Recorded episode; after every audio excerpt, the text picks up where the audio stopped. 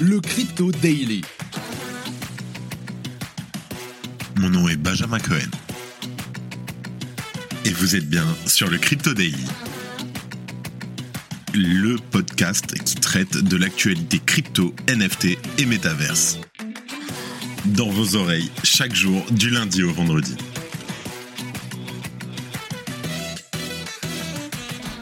Salut, j'espère que tu vas bien. On se retrouve tout de suite pour un nouveau résumé de l'actualité sur le Crypto Daily. On enregistre cet épisode, nous sommes le 28 avril, il fait beau, c'est vendredi, bientôt le week-end et il est 13h. Aujourd'hui, on parle de Bit4You, la première plateforme belge d'échange de crypto-monnaies qui vient de suspendre toutes ses opérations, exposant plus de 41 800 clients à des pertes avoisinant les 6,5 millions d'euros. Les utilisateurs de Bit4You sont aujourd'hui dans l'incapacité de retirer leurs fonds de la plateforme. En deuxième news, Circle, le créateur du stablecoin USDC, le deuxième stablecoin dans l'écosystème crypto, a lancé un protocole qui permet aux utilisateurs de transférer de l'USDC entre Ethereum et Avalanche. Via ce protocole, Circle souhaite révolutionner les ponts pour les stablecoins et résoudre les problèmes de fragmentation. Et pour terminer, Google Cloud s'associe à Polygon Labs pour accélérer le développement de produits Web3 et d'applications décentralisées sur les layers 2 d'Ethereum. Mais avant tout ça, et comme d'habitude, Here comes the money.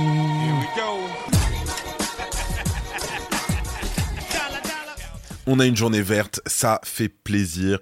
Franchement, journée verte, du soleil. En tout cas, on a un market cap en hausse de quasiment 1% qui reste au-dessus du 1,2 trilliard de dollars. Bitcoin plus 1,1% à 29 300 dollars. L'Ether qui reprend un peu de couleur plus 1,5% à 1920 dollars. Le BNB moins 3%. Le XRP plus 3% à 0,47 dollars. Le Cardano, il n'a pas bougé. Le Dogecoin qui monte légèrement de même pas 1%. Et le Polygon plus 1%. Grosse, grosse augmentation du côté du Solana avec plus de 5,7% d'augmentation en 24 heures à 22,80 dollars. Let's go, on passe aux news. Et on parle donc de la plateforme crypto Bit4You qui suspend subitement ses activités entraînées par la chute de CoinLoan. Je t'explique. Alors, cet arrêt brutal des activités de Bit4You fait suite à la déclaration d'insolvabilité de CoinLoan, le plus important fournisseur de services de la plateforme belge, qui a perdu sa licence en Estonie le 17 avril dernier. En effet, CoinLoan était utilisé par les équipes de Bit4You afin de générer des intérêts avec les crypto-monnaies de leurs clients. Cette plateforme qui était enregistrée en Estonie proposait des services similaires à ceux de Celsius Network. Par ailleurs, CoinLoan avait déjà été confronté à une situation difficile lors de la faillite de Celsius Network l'an dernier. En juillet 2022, la plateforme avait temporairement limité les retraits de ses utilisateurs à 5000 dollars. Et plus tard, elle avait dû faire face à une situation similaire lors de la faillite de la plateforme FTX, où elle avait de nouveau limité les retraits de ses utilisateurs. Et malgré toutes ces alertes, on a Bit4You qui continuait d'utiliser les services de CoinLoan. Selon les dirigeants de Bit4You, la moitié des actifs des clients de la plateforme, qui s'élèvent à environ 13 millions d'euros en crypto, sont encore stockés chez CoinLoan.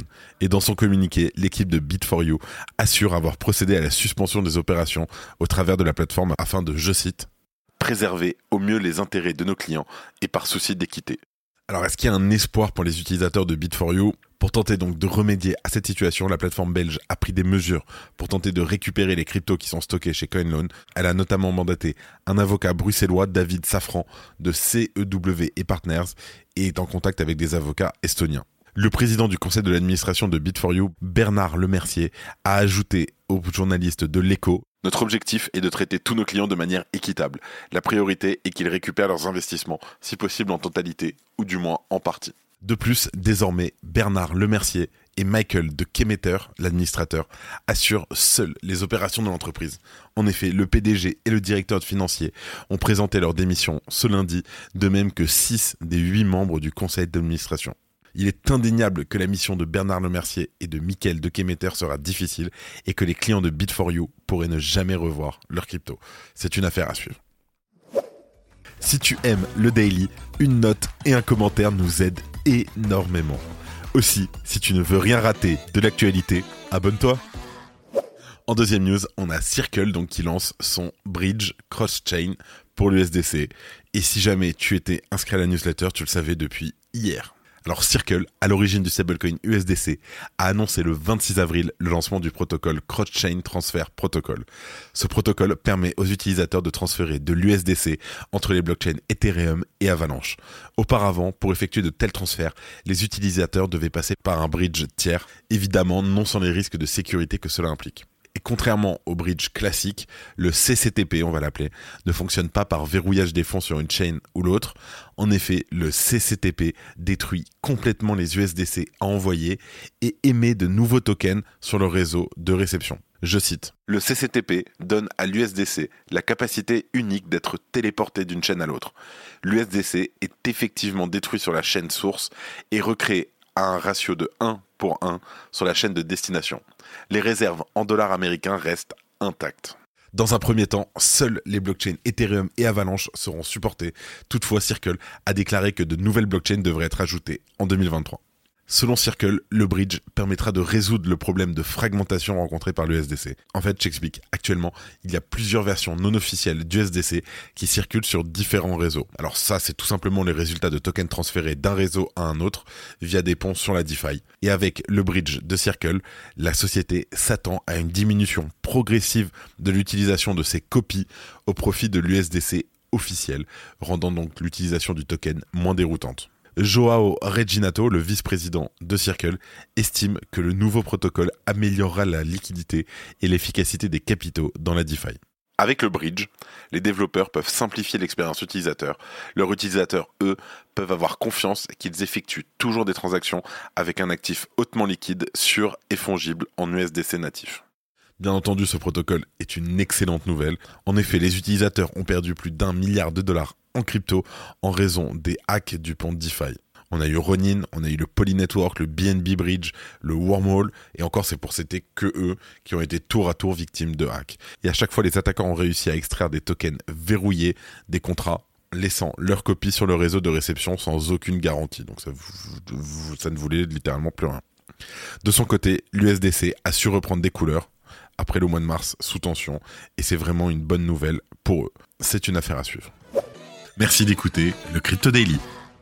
Et pour terminer, on a Google qui devient un fournisseur stratégique de services pour Polygon. Je t'explique. Google Cloud a conclu un partenariat stratégique avec Polygon Labs visant à faciliter l'accès des développeurs pour créer, lancer et développer leurs produits Web3 et applications décentralisées sur le layer 2 d'Ethereum. Alors, annoncé lors de la conférence Consensus 2023 à Austin, Google Cloud introduira son moteur de nœuds blockchain, un service d'hébergement de nœuds entièrement géré dans l'écosystème Polygon. Alors, ce mouvement, il va permettre aux développeurs de se concentrer sur la construction au sein du protocole tout en gardant donc un contrôle total sur les emplacements de déploiement des nœuds. Le président de Polygon, Ryan Watt, s'est dit enthousiaste à propos de la collaboration dans une déclaration, soulignant que le partenariat avec Google Cloud vise à augmenter le débit des transactions, permettant des use cases dans les domaines du jeu vidéo, de la gestion de la chaîne d'approvisionnement et surtout dans la finance décentralisée. Ce développement devrait encourager davantage d'entreprises à adopter la technologie de la blockchain via la plateforme Polygon et en tant que géant du Web 2, Google explore activement l'univers du Web 3 ces dernières années en mettant à profit son expertise technique pour soutenir les développeurs dans la réalisation de projets innovants. Dans le but de favoriser la croissance du Web3, Google a lancé le Google for Startup Cloud Programme qui offre un soutien aux startups et aux projets émergents de l'industrie Web3, les aidant à développer leurs projets rapidement et en toute sécurité. De plus, on en a parlé sur le podcast, Google Cloud a récemment annoncé sa collaboration avec la fondation Shello pour proposer des ateliers et des services d'informatique en nuage aux développeurs et fondateurs du Web3 travaillant sur Cello. Il y a aussi un point qui est très important à mon avis, c'est que le partenariat entre Google Cloud et Polygon va aussi contribuer à faire progresser la stratégie d'innovation des fameux Zero Knowledge Proof de Polygon, le ZKEVM, permettant potentiellement des transactions plus rapides et moins coûteuses. Et les premiers tests de l'exécution du ZKEVM de Polygon sur Google Cloud ont montré des améliorations significatives en termes de vitesse et de coût de transaction par rapport à la configuration existante. Donc c'est top parce qu'en fait le partenariat entre Google et Polygon, il va démontrer non seulement la croissance donc rapide du secteur de la blockchain, ça c'est bon, on le sait. De toute façon, si tu écoutes ce podcast, c'est que tu le sais, mais aussi l'intérêt croissant donc des géants de la technologie pour soutenir et stimuler l'innovation dans le domaine du Web3. Et quand tu t'associes à des acteurs clés tels que Polygon et Celo par exemple, tu sais que Google Cloud est là pour renforcer sa position en tant que fournisseur de services de premier plan pour les projets blockchain et Web3 et ça, qu'on aime ou on n'aime pas, mais c'est quand même un pas en avant. Et avant de terminer, les actualités en bref avec notre partenaire Bean Crypto un tribunal du Texas a infligé une amende record de 3,4 milliards de dollars à Cornelius Johannes Steinberg pour son rôle dans une escroquerie frauduleuse impliquant des transactions en devises étrangères et en bitcoin. Le PDG de Mirror Trading International doit verser 1,7 milliard en dédommagement en victimes et 1,7 milliard en pénalité civile. Il s'agit de la plus grosse amende jamais infligée par la CFTC et l'une des plus grandes escroqueries impliquant des bitcoins. L'homme aurait récupéré plus de 30 000 bitcoins grâce à sa fraude. La plateforme de trading Robinhood a annoncé Robinhood Connect, permettant aux utilisateurs d'acheter des cryptos directement sur leur wallet. Cette fonction simplifie le processus d'achat et de retrait crypto sans utiliser d'application tierce. Robinhood prévoit aussi de faciliter l'intégration de la passerelle pour les développeurs de DApps.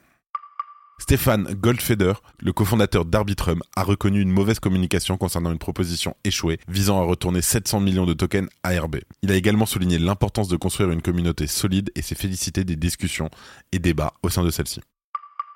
L'ancien co-CEO de FTX, Ryan Salamé, a vu sa maison perquisitionnée par le FBI en raison de son rôle de conseiller auprès de SBF. Les raisons de cette recherche restent incertaines. Salamé a été le quatrième bénéficiaire des paiements suspects effectués par Alameda Research à des dirigeants de FTX. Les nouvelles autorités en charge de FTX enquêtent sur des moyens de retrouver bien sûr les fonds. Le Royaume-Uni envisage de modifier le traitement fiscal des prêts et des emprunts DeFi. Une consultation est en cours pour recueillir les avis sur les changements proposés, visant à mieux aligner la fiscalité des actifs utilisés dans les transactions DeFi et à faciliter la conformité des utilisateurs. Le sénateur US Ted Cruz estime qu'une CBDC serait dangereuse pour la société car elle permettrait au gouvernement de surveiller toutes les transactions des citoyens. Il a comparé les projets américains à ceux de la Chine et a affirmé que l'objectif des CBDC est de détruire la valeur du Bitcoin et son anonymat. Merci d'avoir écouté le Crypto Daily. Abonne-toi pour ne rien manquer de l'actualité crypto, NFT et métaverse. Et retrouve-nous sur Twitter et LinkedIn pour plus d'actualités exclusives. Comme chaque semaine qui se termine, je tiens à remercier une nouvelle fois toute l'équipe du Crypto Daily. Merci à Quentin, Simon, Gabriel, Oscar et Arthur. Je crois que j'ai tout dit. Fais attention à toi et à lundi pour un nouvel épisode. C'était Benjamin pour le Crypto Daily. Merci et à très vite.